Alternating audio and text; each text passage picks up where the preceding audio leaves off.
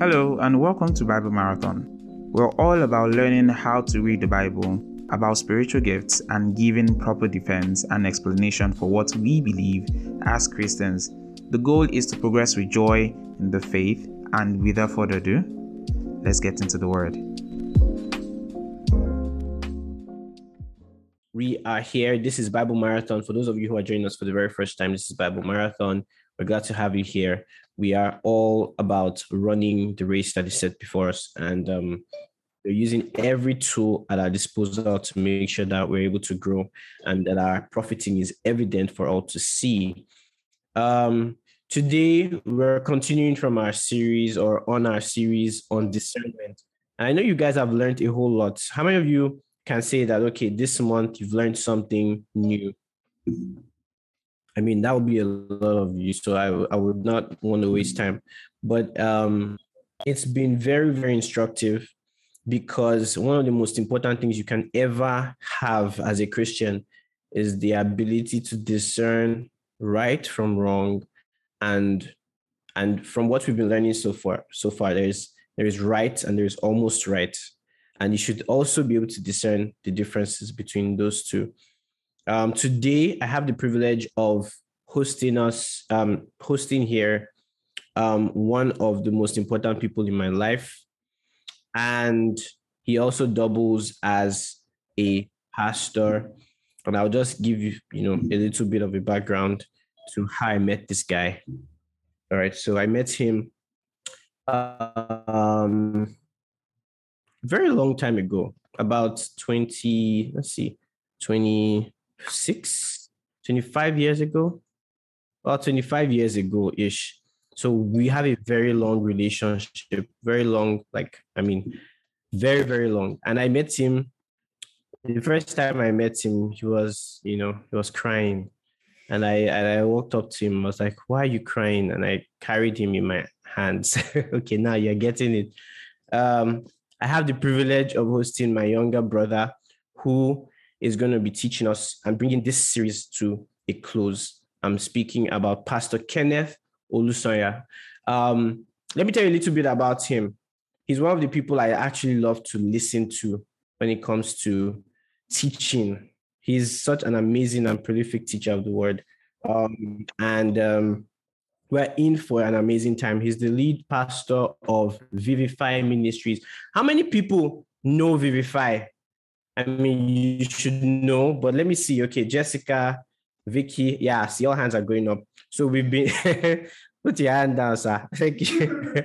but yeah, I mean, a lot of us have been really, really blessed by your ministry. And I was like, hey, let's have you. By the way, for those of you who are new to Bible Marathon, Pastor Kenneth has been here before last year. Um, and um, uh, and he's happily married to the one and only Chisom Olusanya, who is now my my sister, Pastor Chisom. Is she there? Is there she can say hi? Eh, no, she's not around here. No, okay, okay, okay. All right. So in BMG style, are we ready? I want us to unmute ourselves and I want us to just welcome Pastor Kenneth right now.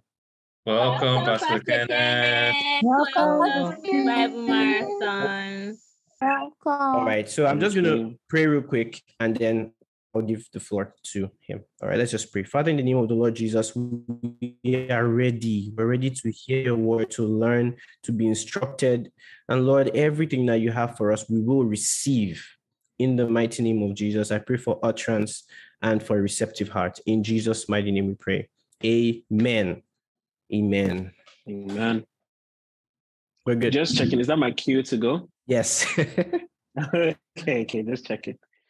Hello, beautiful people. Good evening. Thank you so much um, for coming out here. And more importantly, I want to say a very huge thank you to Pastor Ernest for this privilege. I don't take it for granted one bit. Every time spent with you guys is is just pure bliss. I want to say beautiful, uh, uh, extend beautiful gratitude to you, and also thank Dara for warmly welcoming everyone. I, I loved how she just you know, checked in on everyone at the start. Thank you so much. Um, all right, sorry guys, if I sound a bit slow, it's because we literally just finished service uh, a few minutes ago, about an hour ago, and it's about midnight here. Uh, I'm currently in the UAE, so please pardon me. I'll do my best to to do that. But are you excited for the word? I do you honor the word of God? Do you love the word of God? If you do, can I just hear a quick shout? Yes. Yes, sir. Yes, sir. Yes, Yes. you. Awesome. Okay, let's get into it. So uh, I'll be giving the topic on pick and choose to talk about uh, how to make uh, this decisions uh, and you know based on discernment, discernment in decision making. And when you're handling this kind of teaching, it's super sensitive.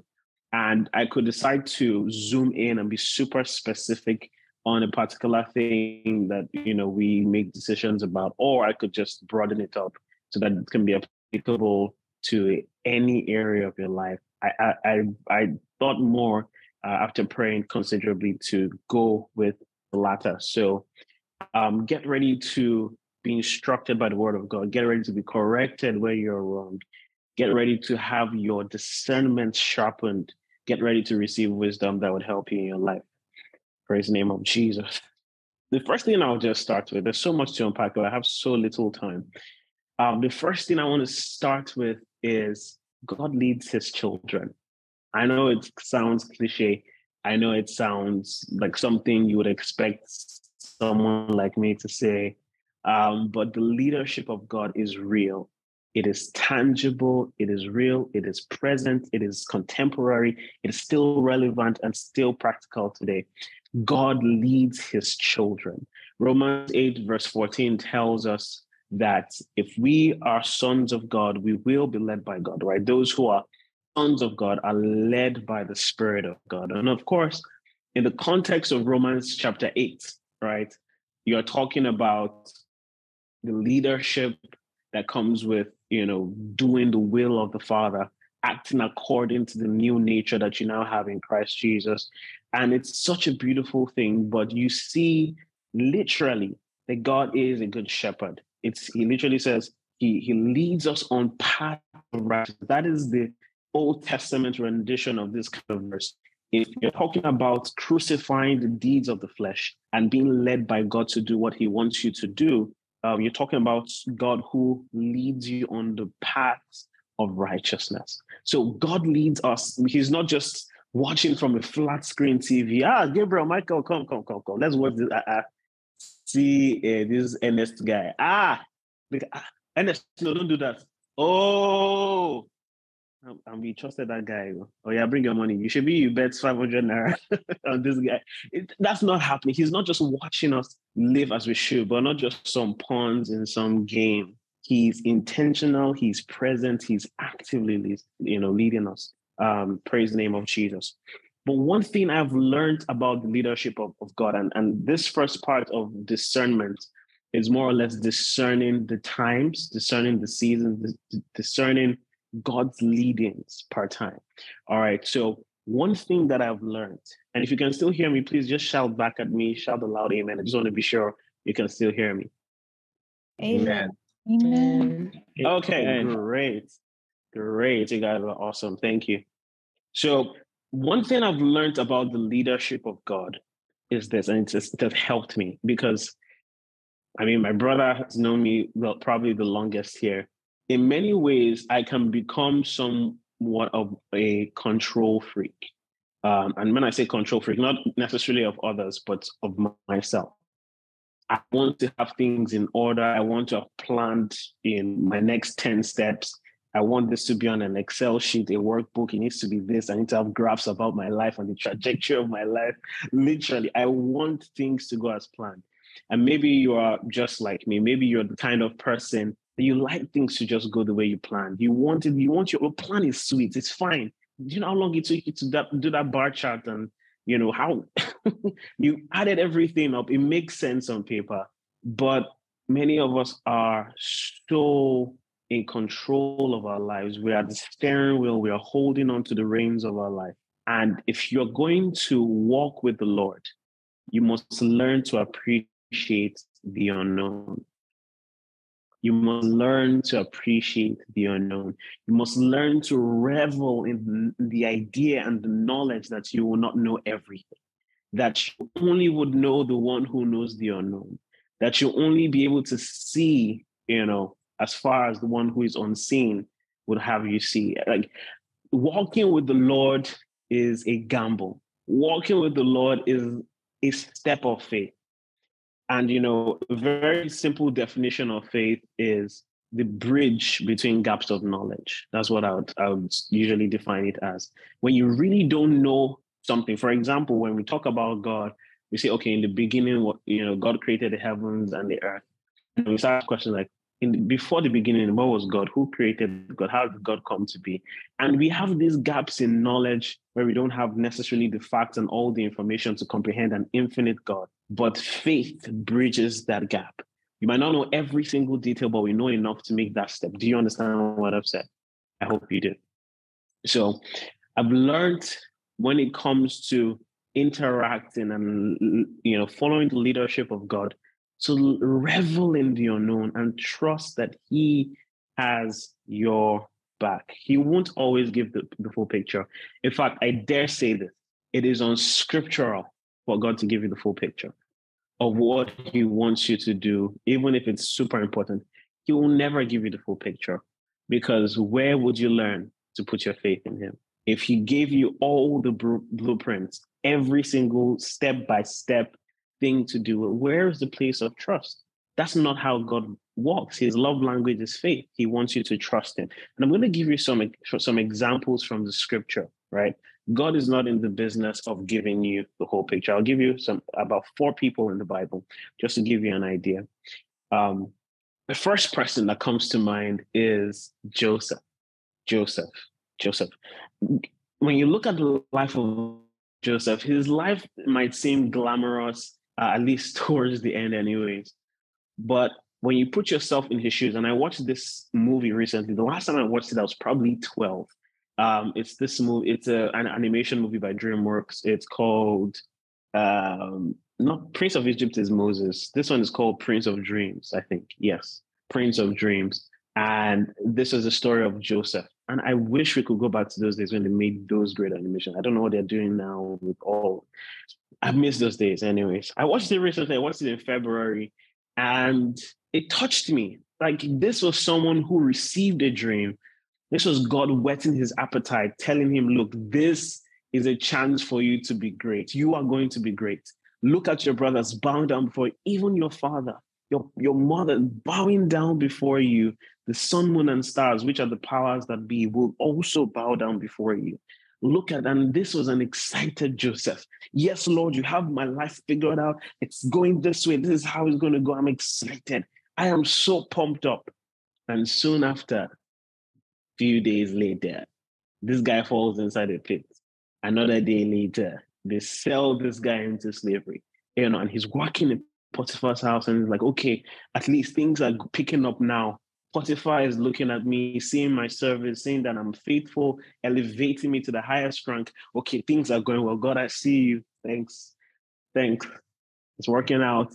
And just as things were just smoothing out and getting better, this woman that Konji got a hold of, you know, uh, you know, drags his shirt, he runs for his life. I will not commit the sin against God. And, and look at a man who would not compromise. I love that story. And unjustly put in prison for several years.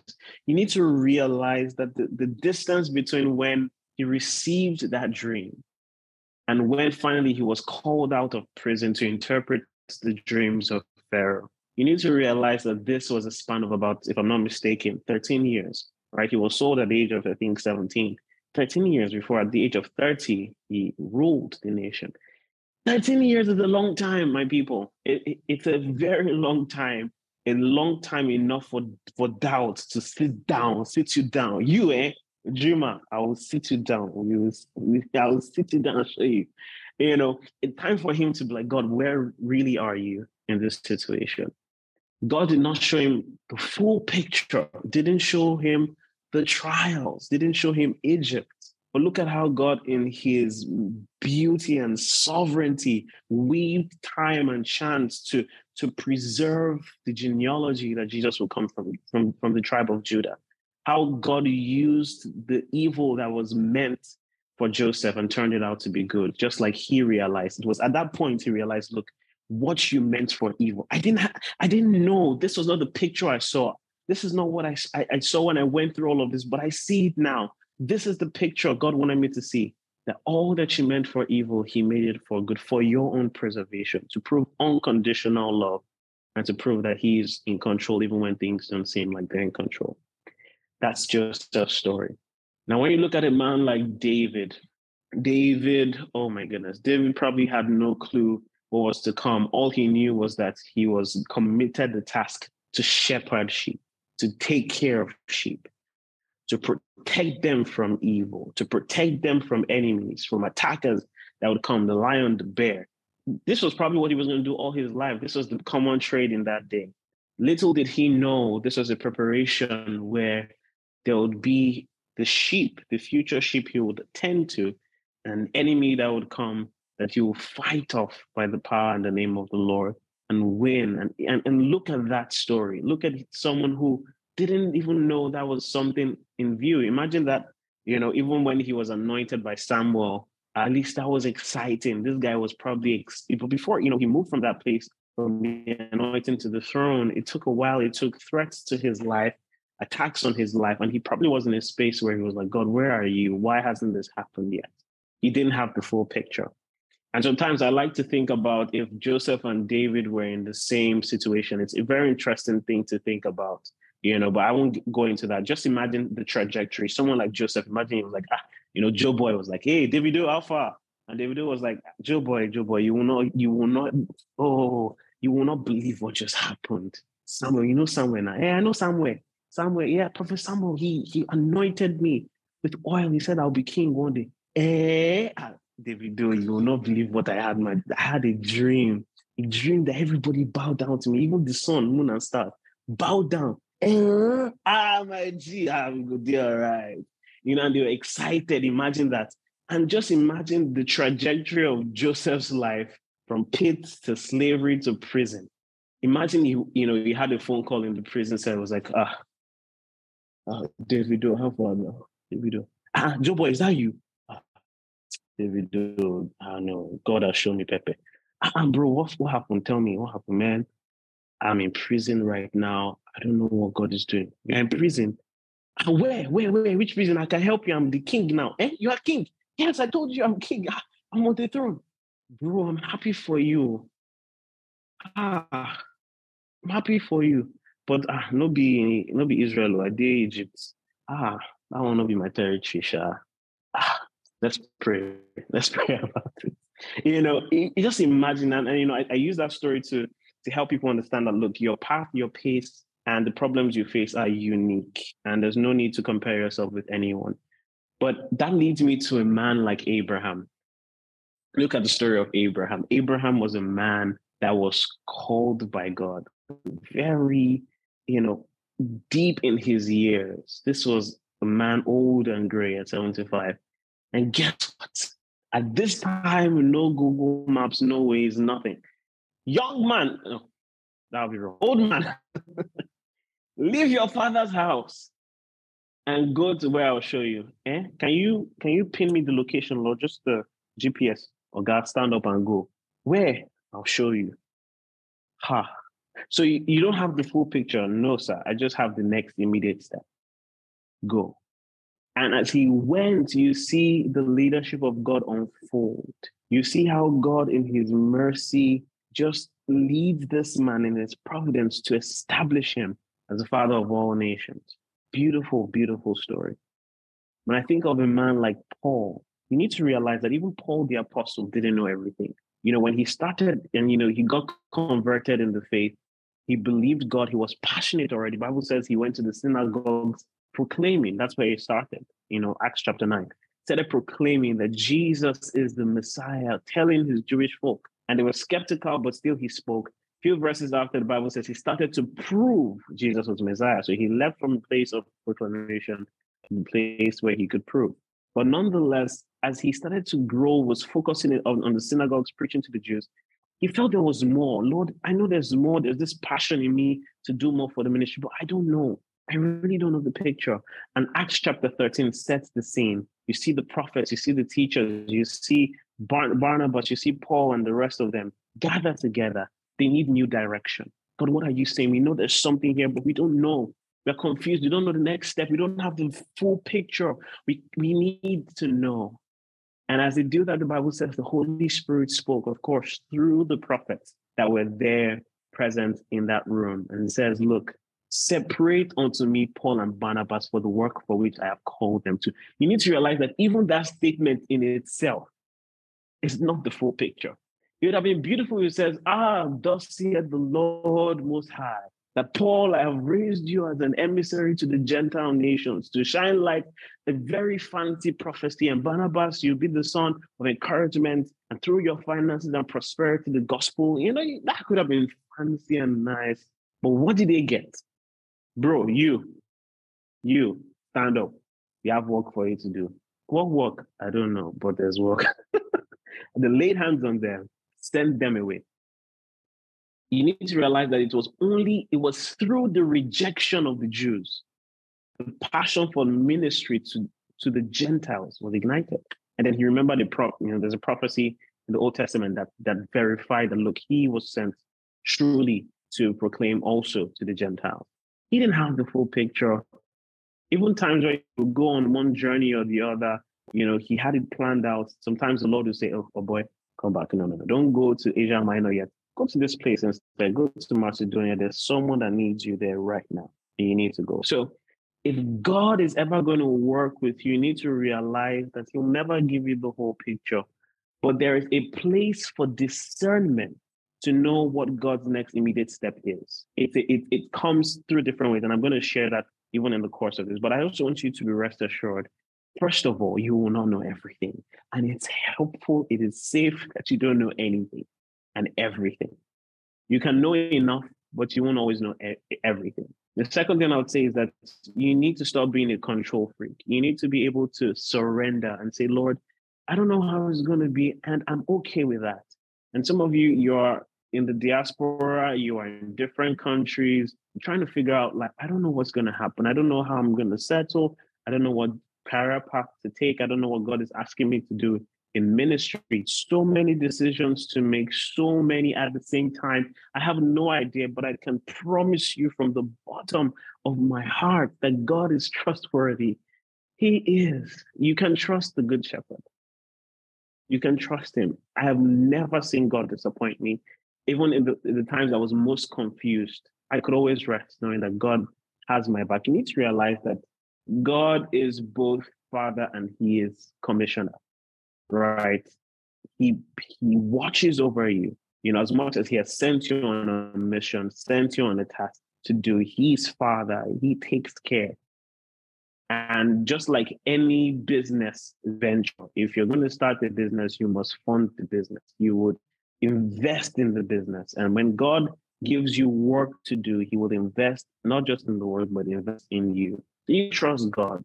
Things will get clearer, but for now, what has God told you to do? What is that next immediate step? Where is that work He has called you out to do? Where is that next step know, where He called Abraham out of his father's house to go? Where is that next step?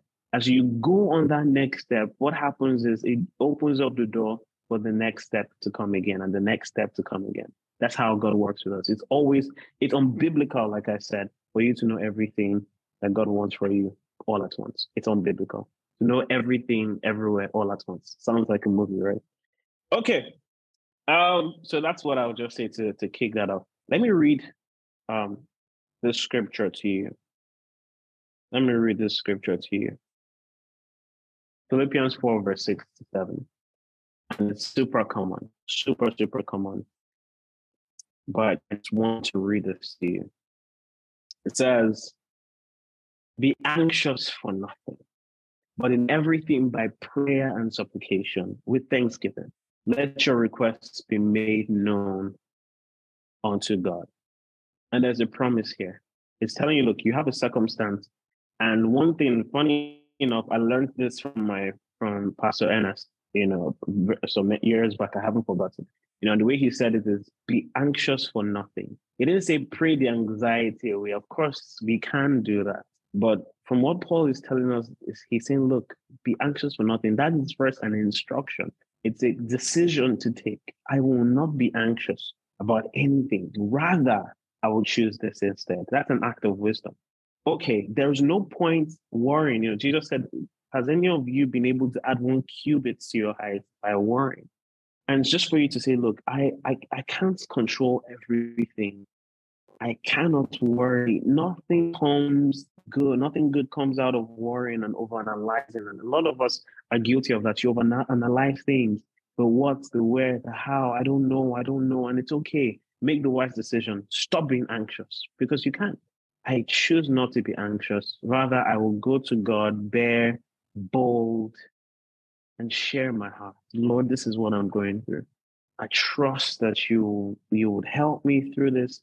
I trust that I would I would understand what you have for me and things will crystallize. And there's a promise that comes with this. When you obey this instruction, there's a promise. The peace of God that passes understanding. When people expect you at this stage in your life to have a maybe midlife, if you're up to, I think midlife is what, 50 now? I don't know, 40? But quarter life crisis, maybe for most of us. Um, you have a quarter life crisis and people expect you to be panicking and there are no funds and and there's no line of sight for for for this to happen and that to happen and people expect you to be panicking and you're just chilling. You're just relaxed. You're just at peace. You know when jesus spoke in matthew chapter 6 you know when he said these things the gentiles run after food clothing and all of that but he says take no thought for your life what you eat what you wear for tomorrow has its own problems. Like i feel when jesus said this our lord jesus christ i believe you know those surfer dudes in, in those movies, you know, where they're like, dude, those surf, surfing guys, like, dude, like, chill, like, chillax, bro. I feel like that was the tone Jesus. I, I may be wrong. I don't know. The Holy Spirit does not correct me yet. But Jesus could have been like, yo, dudes, relax. Take no thought for what you eat or drink or dude, just like calm down, okay? Or maybe in, you know, maybe I'm saying the Rhema, The Rhema in this verse that I'm saying is you know, maybe calm down, calm down, you know, because Jesus said this. He said, Jesus said, no, no, no, no, no, no, no, no, no, no, no. I'm with you to the close, close, close, close, close, close, close of the age, age, age, age, age. You understand?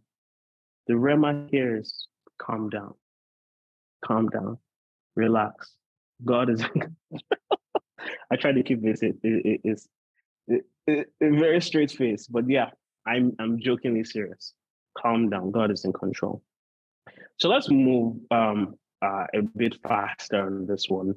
How to grow in discernment. How to grow in discernment. Growing in discernment is not magic. And of course, if I'm going to describe what discernment is, it's simply the ability to determine the inspirational source of a thing or the moral nature of, of an act or a person. Simply put, being able to judge between right and wrong. That's what discernment is. Are you able to discern whether this food is spoiled or still okay? How do you discern the things to do? You smell, probably taste. You might shouldn't taste too much of it, but there are ways to discern is this good or, or wrong. When you hear something being said, you you you can discern is this true, is this false? When you, for example, when Paul had a, case where uh, in Acts chapter 16, this lady was speaking and shouting and saying, These men are from God, preaching the gospel and all of that. And some of most of what she was saying was true, but she was causing, you know, some turbulence. And Paul looks back and rebukes that know the inspiration of this is a spirit of divination and cast out the devil out of her. You know, someone would have seen her and said, Ah, this is some some you know prophetess ah my my my you know we we we are grateful for you your highness your prophet you know to the prophet prophetess you know and you you say this is a woman of god and she just isn't. Or you see a case where moses and the magicians all of them imagine that cast their rods. Imagine you're watching from afar someone without discernment will see the magicians cast their rods which equally turn to snakes and say ah these men are also men of god. Ah we knew it from the start.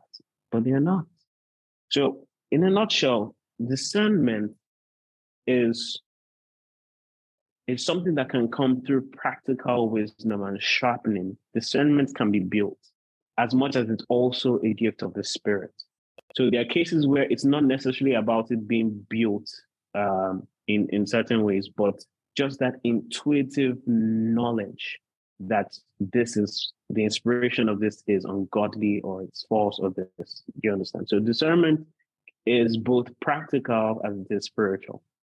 All right. So uh, let me just give you ways that I believe. I'll just talk five ways to grow in discernment uh, and and using discernment in making the right decisions. All right. Um, number one.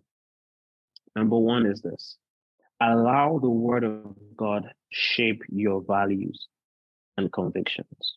Allow the Word of God shape your values and convictions. I'll I'll give you examples. Allow the word of God shape your values and convictions. The funny thing I've realized is this when people try to make judgment calls and when you go a bit apologetically, you know, and you're talking, giving a case for morality, when you are talking about right or wrong, when you call someone out, imagine this imagine a godless society or people who are atheists or agnostic, and, you know, a man, for example, you know, has multiple partners and you know, maybe you as a Christian call that out. Hey, bro, that's wrong. That's ungodly. And says, how? How is it ungodly? It's not true. You know, you can't call me out on that because as long as I'm not hurting anybody, as long as it's consensual, it's fine. You know, that's his principle. You know, but at the end of the day, when you call the same person out and you say, uh, imagine you know, the person also has a partner that maybe a wife, and the wife cheats on him, for example, and he gets upset. The question is, how do you know that's cheating? Like, or how do you know cheating is wrong? Like, on what basis? The point I'm trying to make is when people make judgment calls, there has to be a standard for it, or else nothing makes sense. Or else I can go into your house kill and murder your entire family, and I'm fine. I'm okay. I made it right. Like there's no right or wrong. There has to be a standard. There has to be, you know, somewhere where we can say, look, this is the reason why I'm saying this is right or wrong.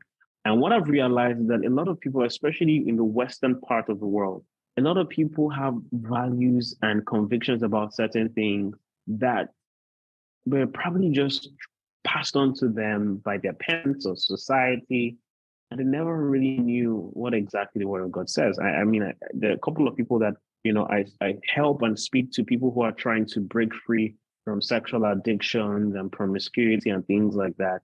You know, and I'll ask this question, and I found it very repetitive. Why should you not have premarital sex? Right? Of course, not judgmentally. Why should you not have premarital sex? And here's what they because you know my pastor has been saying ever since. My parents have been saying it ever since. I, I never heard from any of these people because the word of God says because First Corinthians 6 9, because this says this, because that says I don't hear it because a lot of people's values is it's hearsay. It's based on what they've heard, what's been passed on. A lot of people's uh, you know ideologies about abortion. People are like, pro-choice women should be able to do what they want with their bodies. It's their bodies after all. Oh my gosh. Can you guys give us some space? You've taken everything from us. Now you want to take our bodies from us. Come on, get away from here. You know, if, if there's any close resemblance to any, yeah, that was just pure coincidence. Anyway, imagine that. Just think about it, you know, and, and then you maybe emotionally and sentimentally speaking, you're like, it's true. We should defend women's rights to, to do whatever they want with their bodies. And you don't realize that what's at stake is not necessarily the body of the woman. It's there's another body in the woman who sadly didn't have a right or a you know a place to say anything to fight for their own lives. And when we go to the Bible, realize that every life counts. We see that there's formation, you know, you know, David describing the formation, how it is beautifully and wonderfully made. You know, how Jeremiah from the womb was called by God, how murder is a sin. And when you have a life developing in you, no matter how short the lifespan was, whether it's a month old or less than that, it's a life. It's not a clump of cells. When when the Bible sharpens your discernment, when the scriptures help you distinguish and solidify that line between right and wrong, then your discernment grows. I, I remember one time I caught myself blurring the lines, you know, and I'll be honest about this. This was this was maybe my first year in, in the university, and there was this TV show. Um, I don't know how many of you know this TV show, uh, Pretty Little Liars, and I just liked it. it. Was you know, it was a mystery, it was suspenseful, and there was this particular character who was lesbian, you know, and you know, she was trying to follow her heart, and the other of her friends were fine with it. But there were people in school who were bullying this girl and were mocking her for that, you know, calling her all sorts of things. And at some point, I started to get upset. Like, what's wrong with you people? Leave her alone. Let her, she's free to love who she loves. Hey, by the time I caught myself saying that, I said, oh my goodness. Oh my goodness, that was so easy. So easy to switch sides, so easy to blur the lines and cross over to the other side where the lines don't even exist anymore. And that's the attempt of the enemy to blur the lines, to remove the benchmark on which you build your convictions morally, to remove the scriptures as that platform and foundation on which you stand.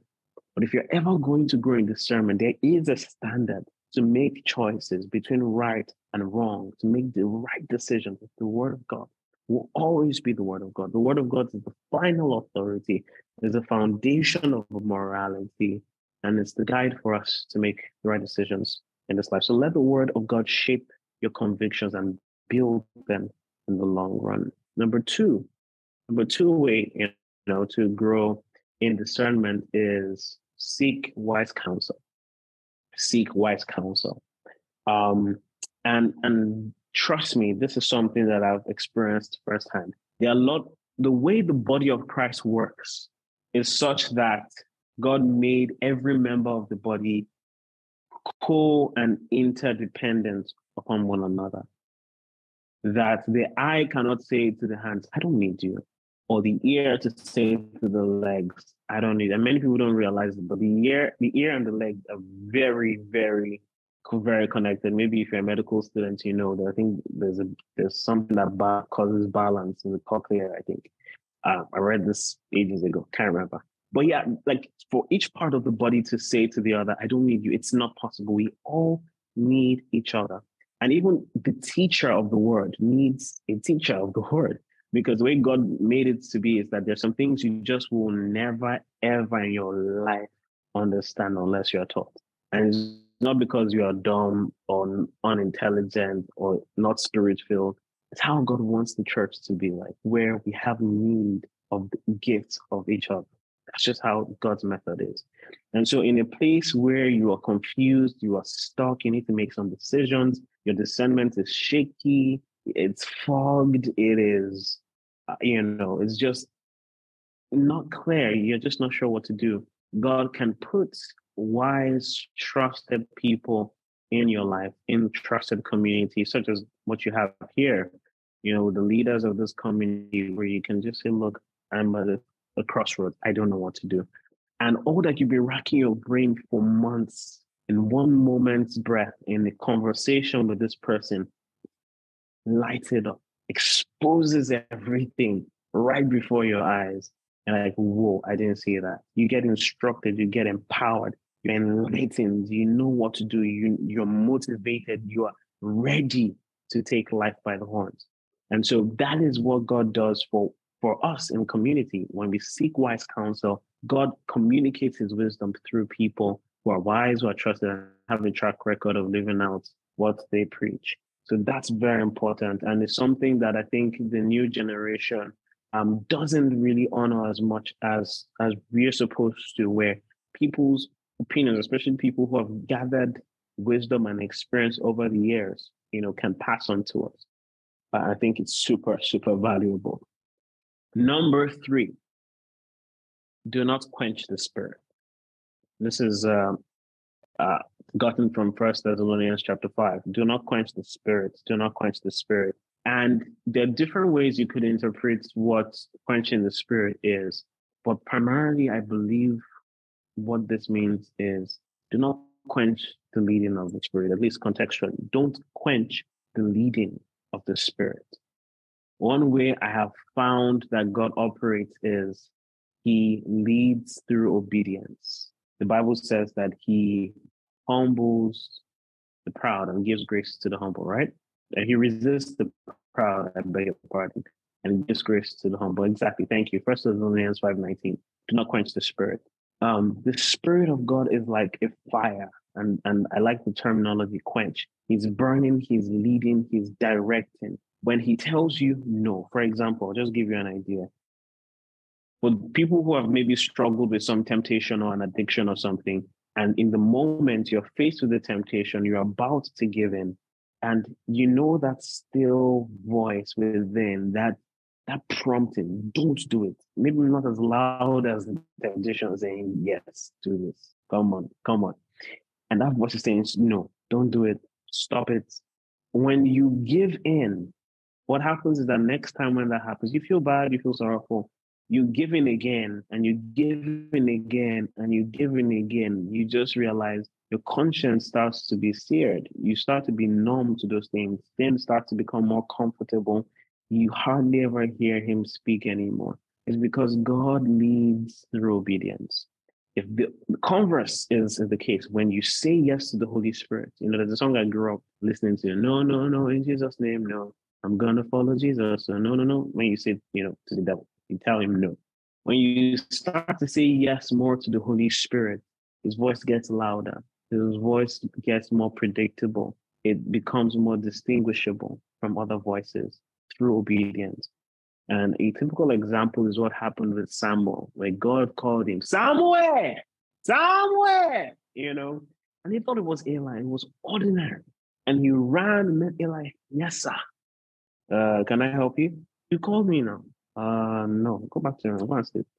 Pass me that and he went and somewhere. Yes, that's how he was called. I promise. I did my research. Somewhere. And he ran. He like, what? You called me, sir. Bro, if you don't get your ass in your room, I'm gonna smack you, you know. Black American style. And then this guy was back. And then called me again. Eli realized, oh, this is the Lord. And he told him, when you hear this again, reply, your servant hears, Lord, speak.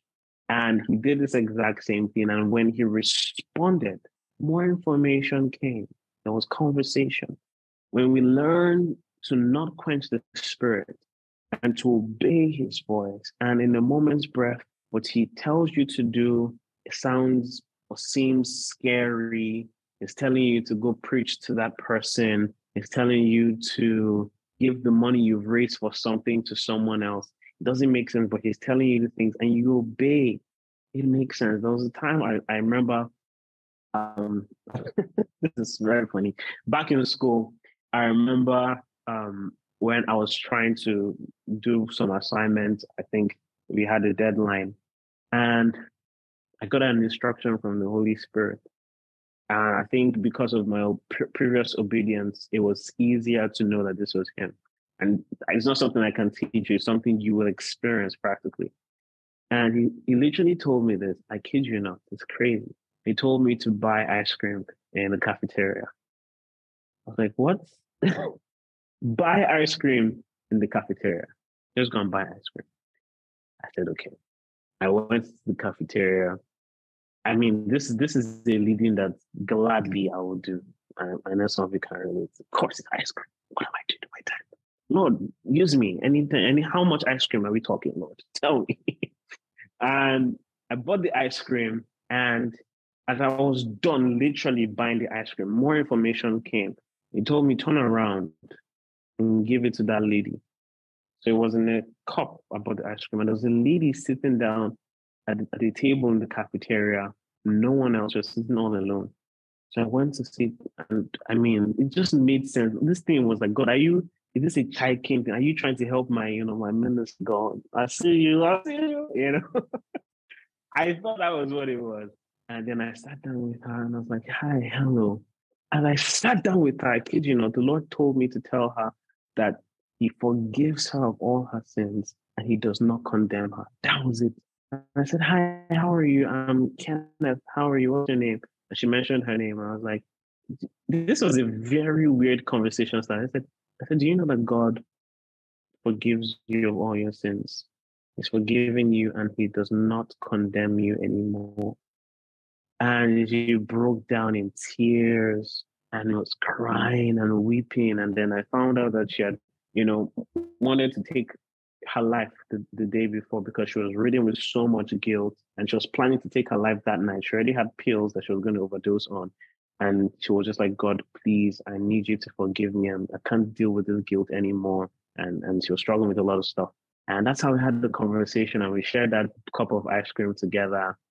You know, and, and the leadings of God can be strange, can be daunting, can be scary, but they are always an adventure. I love going on adventures where it doesn't make sense at the start, but it crystallizes and just all makes sense. But you will not quench the spirit if you want to grow in discernment. If you want to hear God's voice more clearer, you will be obedient. You will not quench the spirit. Another example, am I good on time? I think so. I'm almost done anyway. Another example was when, um, which is just, I, I hope it relates to this, but I was in a gathering of people also back in the university, and we're praying together. And I was beside this young lady. We're just praying. And those were like, ah, every time, young lady, young lady, don't judge me. Please focus. And we were praying. And there was this young lady um, beside me, and we we're just praying. And Lord told me to ask her, you know, for her name, for, for a name. Um, and I was like, do you know any, I, I literally interrupted her in prayer. So she was like, yes.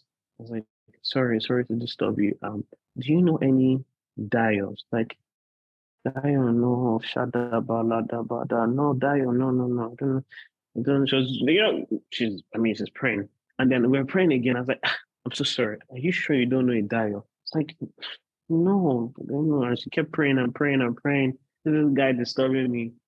And then I was like, God, why are you embarrassing me like this? Like, anyway, maybe that was, maybe it was just my mind. I got to that place. I was like, ah, you said it now. I just said, anyways, let me just leave it. By the time the person said, in Jesus' name, we've prayed, amen. She just, you know, pulled on my hand. Was like, um, so there's no Dayo, but, but there's a Tayo. I said, oh, okay. I said, so who's Tayo?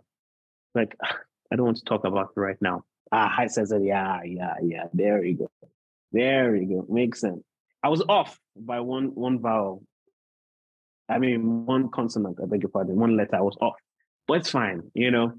Um, but that's where I learned to build the confidence in hearing from God. I'd rather be, you know, I'd rather be wrong altogether than be disobedient or to have the appearance of disobedience. I, would rather be embarrassed um, than outrightly say no to the Holy Spirit. And I, I want to encourage you to do the same. You grow in discernment and the Holy Spirit leads you. He's there. We started off by saying those who are led by the Spirit of God, they are the sons of God. He's there. He, he's not trying to lead you astray. He's leading you. But you grow in leadership when you grow in obedience and you learn to say, okay, this doesn't make sense, but I'll withdraw the last cash that I have and give so so It doesn't make logical sense, but I'll do it anyways because you said so.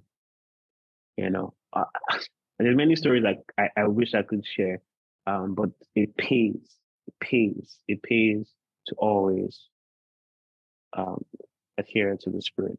More you partner with him, the better you hear him. Number four, how to grow in discernment in decision making by using logic and conscience, by using your logic and conscience, by using your logic and conscience. I know this sounds unspiritual, but I'm getting somewhere.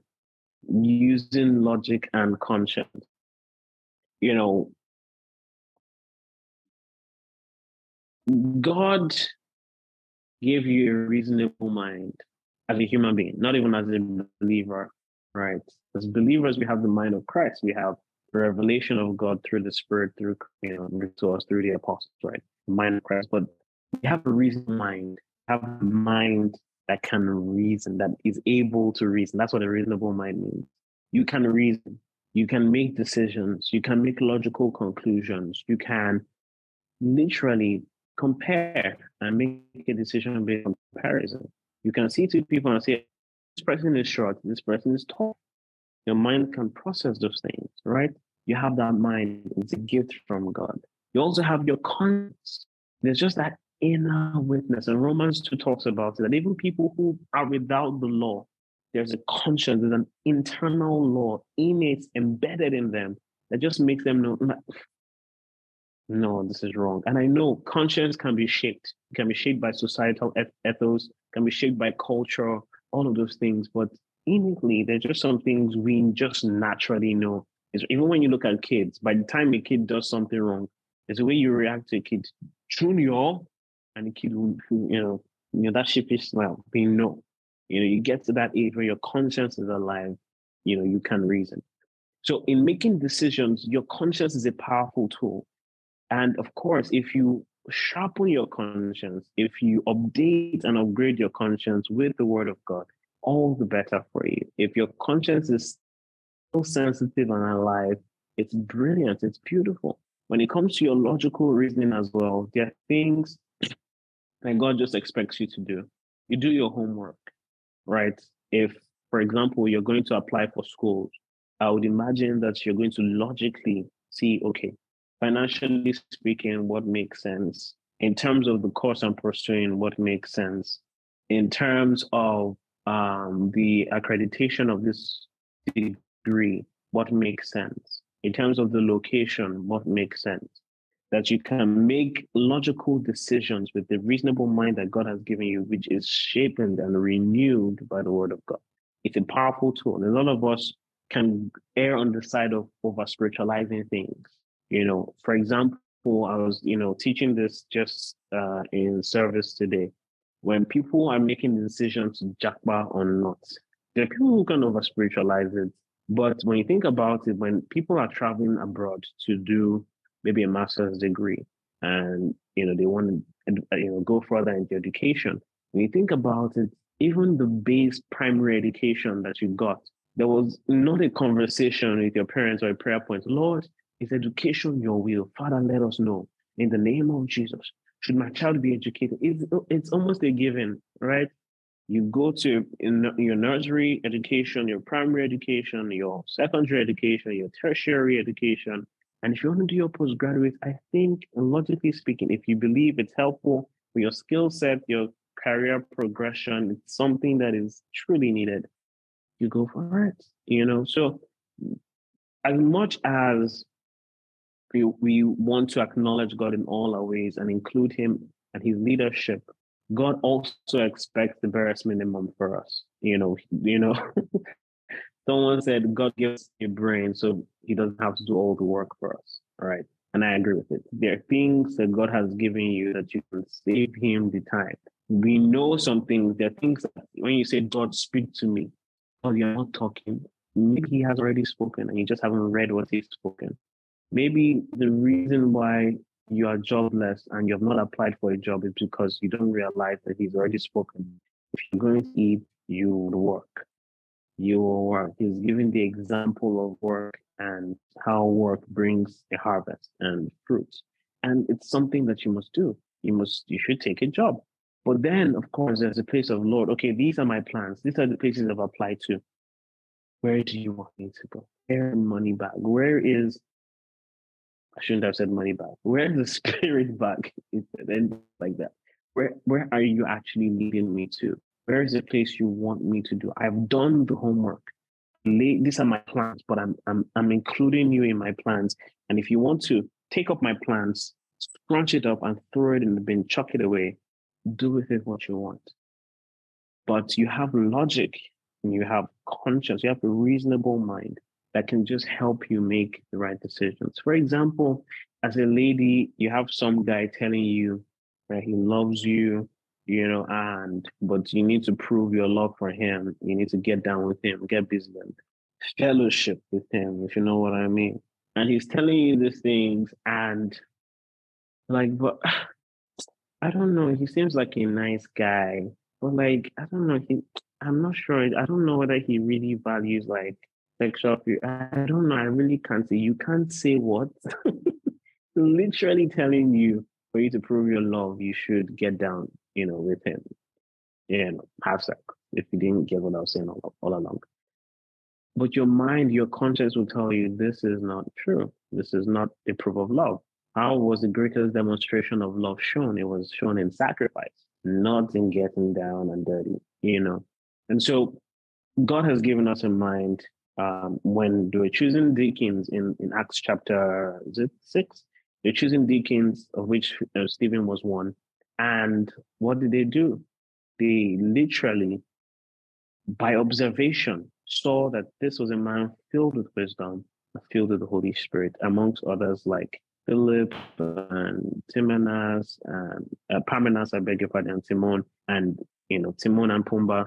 Okay, only me. Okay, sorry. But Timon was actually one of them. Called all of them, you know, and they, you know, lay hands on these guys, elect them as deacons from observation. If you're going to hire someone from a job, it's not by prayer and fasting. Of course, there's a part where by discernment you can know sometimes things that you will not naturally see. But there are metrics, there are requirements, and this person should meet the requirements for the job.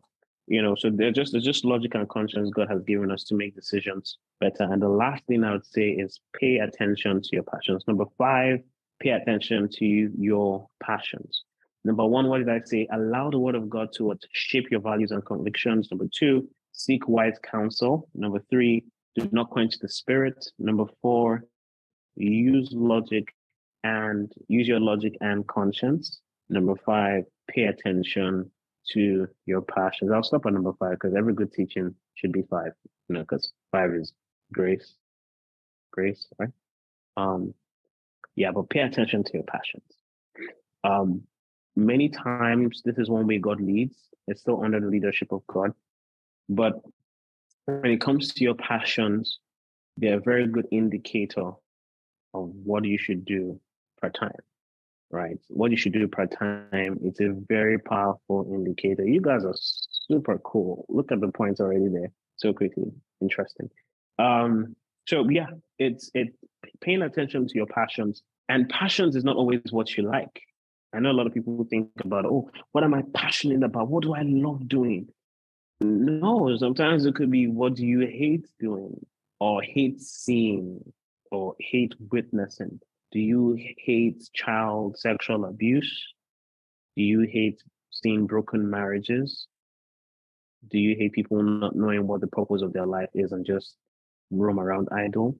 This is some some passions that can help you, and, and the passions could come in in form of solving a problem, solving a problem providing a solution. Maybe God wants you to do that. Maybe you've been thinking about joining a KPMG or working at a bank, but no, there's this uncontrollable passion to see kids go to school, that people are educated, and you're willing to make the decision look, I know God will take care of me. Right now, this is the passion that I feel would help me fulfill purpose. And you quit your job and maybe you leave where you are abroad to go back to Nigeria, for example, or wherever your home country is, and you start that foundation or partner with someone doing that. It takes guts to do that, but sometimes it helps, you know, when it comes to making decisions. And maybe it's on the other side, something you truly love. You love seeing people built in the word, word of God. You love seeing people, you know, you know, build successful build businesses those are indications that could lead you to what you ought to be doing for a time and to help you make decisions. So I know there's so much to say about discernment and decision making in what you pick and what you choose, but this kind of sums it up that God has given you a mind of your own to reason with, to make critical decisions. He's put the conscience within you as well. And He wants that your conscience, your values, your convictions are built with the standard of His word that they are, they, there's, there's correction by the word.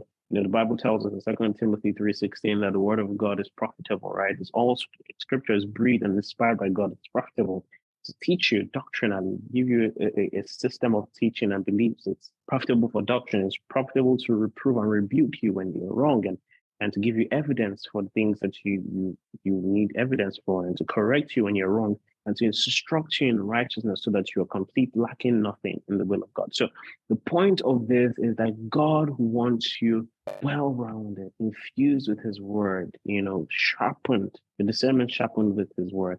And that along the way, with every decision that you get to take, to remember that God is Father as much as He is Commissioner, He is Shepherd, and He leads.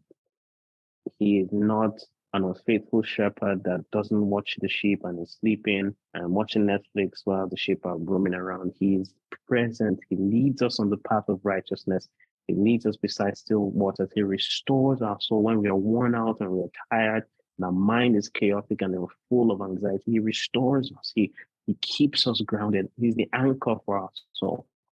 And when we trust him and we pray to him and, and, and just rant and vent and pour out our hearts in supplication and thanksgiving, gives us a promise that the peace that passes all understanding will flood our hearts and minds through Jesus Christ our Lord.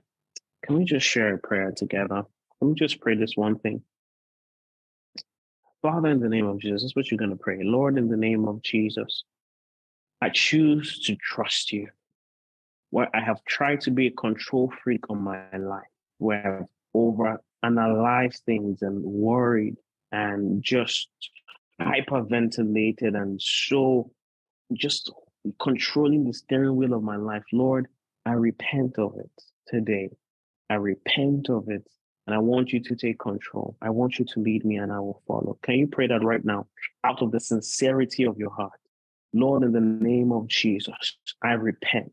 I repent in the name of Jesus. I repent and I trust you more. I trust you more. I've learned that I won't always see the big picture. I won't always see the full picture. And I trust you even in the unknown. I trust you in the unseen. I trust you even though I don't know what, my future looks like. But I trust you who holds the future. I repent for the times I've doubted you. I trust you. I trust you. As I make decisions, I trust you. As I pick and choose, I trust you. I know you will never lead me astray. You are a good shepherd. I shall not want. Thank you, Father. Thank you, Jesus. Oh, glorious, glorious Savior. Thank you, Lord. In Jesus' mighty name we have prayed. And precious Father in heaven, glorious Lord, and wonderful friend, we thank you.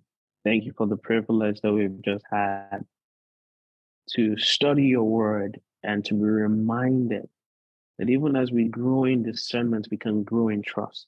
And even when life becomes chaotic and when we are so short sighted, we can't even see beyond our breath. Lord, in the name of Jesus, help us to trust you. Help us to trust you in the unknown. Help us to trust you in the uncertain, in the unseen. Help us to hold on the glimpses of the future you've given us, the visions, the promises, the prophecies. Help us to hold tightly to them. Like the dreams you gave Joseph, help us to if even if it takes 13 years or 30 years to hold on to what you've said before, we will never let go of your promises. You know, because you are that good and faithful, we will see every promise, every prophecy, every will and desire you have for us. We'll see them come to fruition. In Jesus' mighty, matchless name, we have prayed. In Jesus' name, we've prayed. Amen. Amen. Amen. Glory to Amen. God. Glory to God.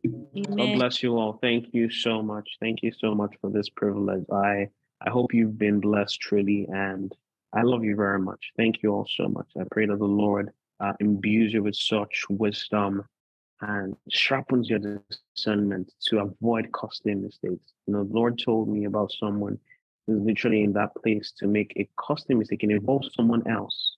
There's an influence, and you're make a a decision based on someone else in your life and you've had promptings that it's the wrong decision to take.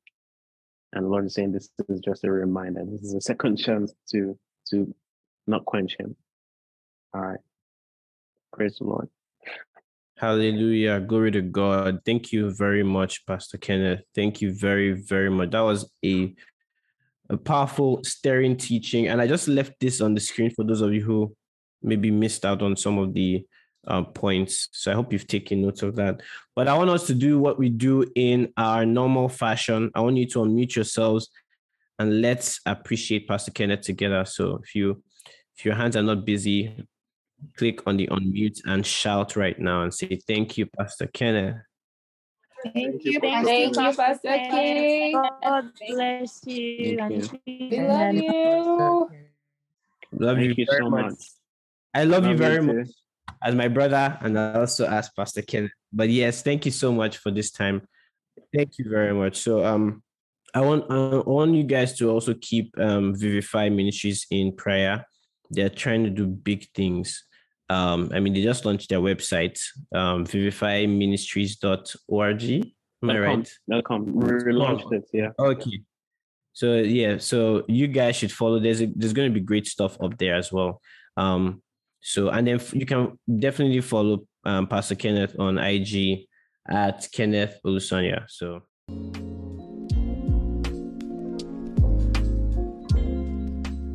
Hey there, so we've come to the end of this teaching session and we hope it was for you a teaching and an enlightening moment.